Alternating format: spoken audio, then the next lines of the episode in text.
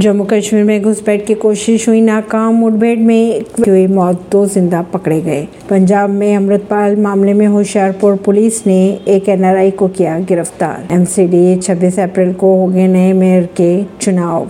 भारत में न सिर्फ़ टाइगर को बचाया, बल्कि उसे फलने फूलने के लिए बेहतरीन इकोसिस्टम भी दिया, पीएम मोदी ने कहा। देश में बाघों की संख्या बढ़कर तीन हज़ार एक सौ, सड़सठ हुई है। पीएम मोदी ने जारी किए नए आंकड़े। दिल्ली पुलिस की काउंटर इंटेलिजेंस ने तीन को किया अरेस्ट प्रतीक के बेटे असद को पहुंचाई गई थी मदद।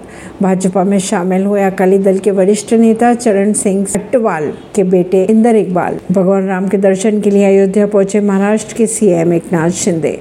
कर्नाटक में कांग्रेस के बी एन चंद्रप्पा को प्रदेश कांग्रेस कमेटी का कार्यकारी अध्यक्ष बनाया गया। ऐसी ही खबरों को जानने के लिए जुड़े रहिए जनता सरिश्ता पॉडकास्ट से। परवीन दिल्ली से।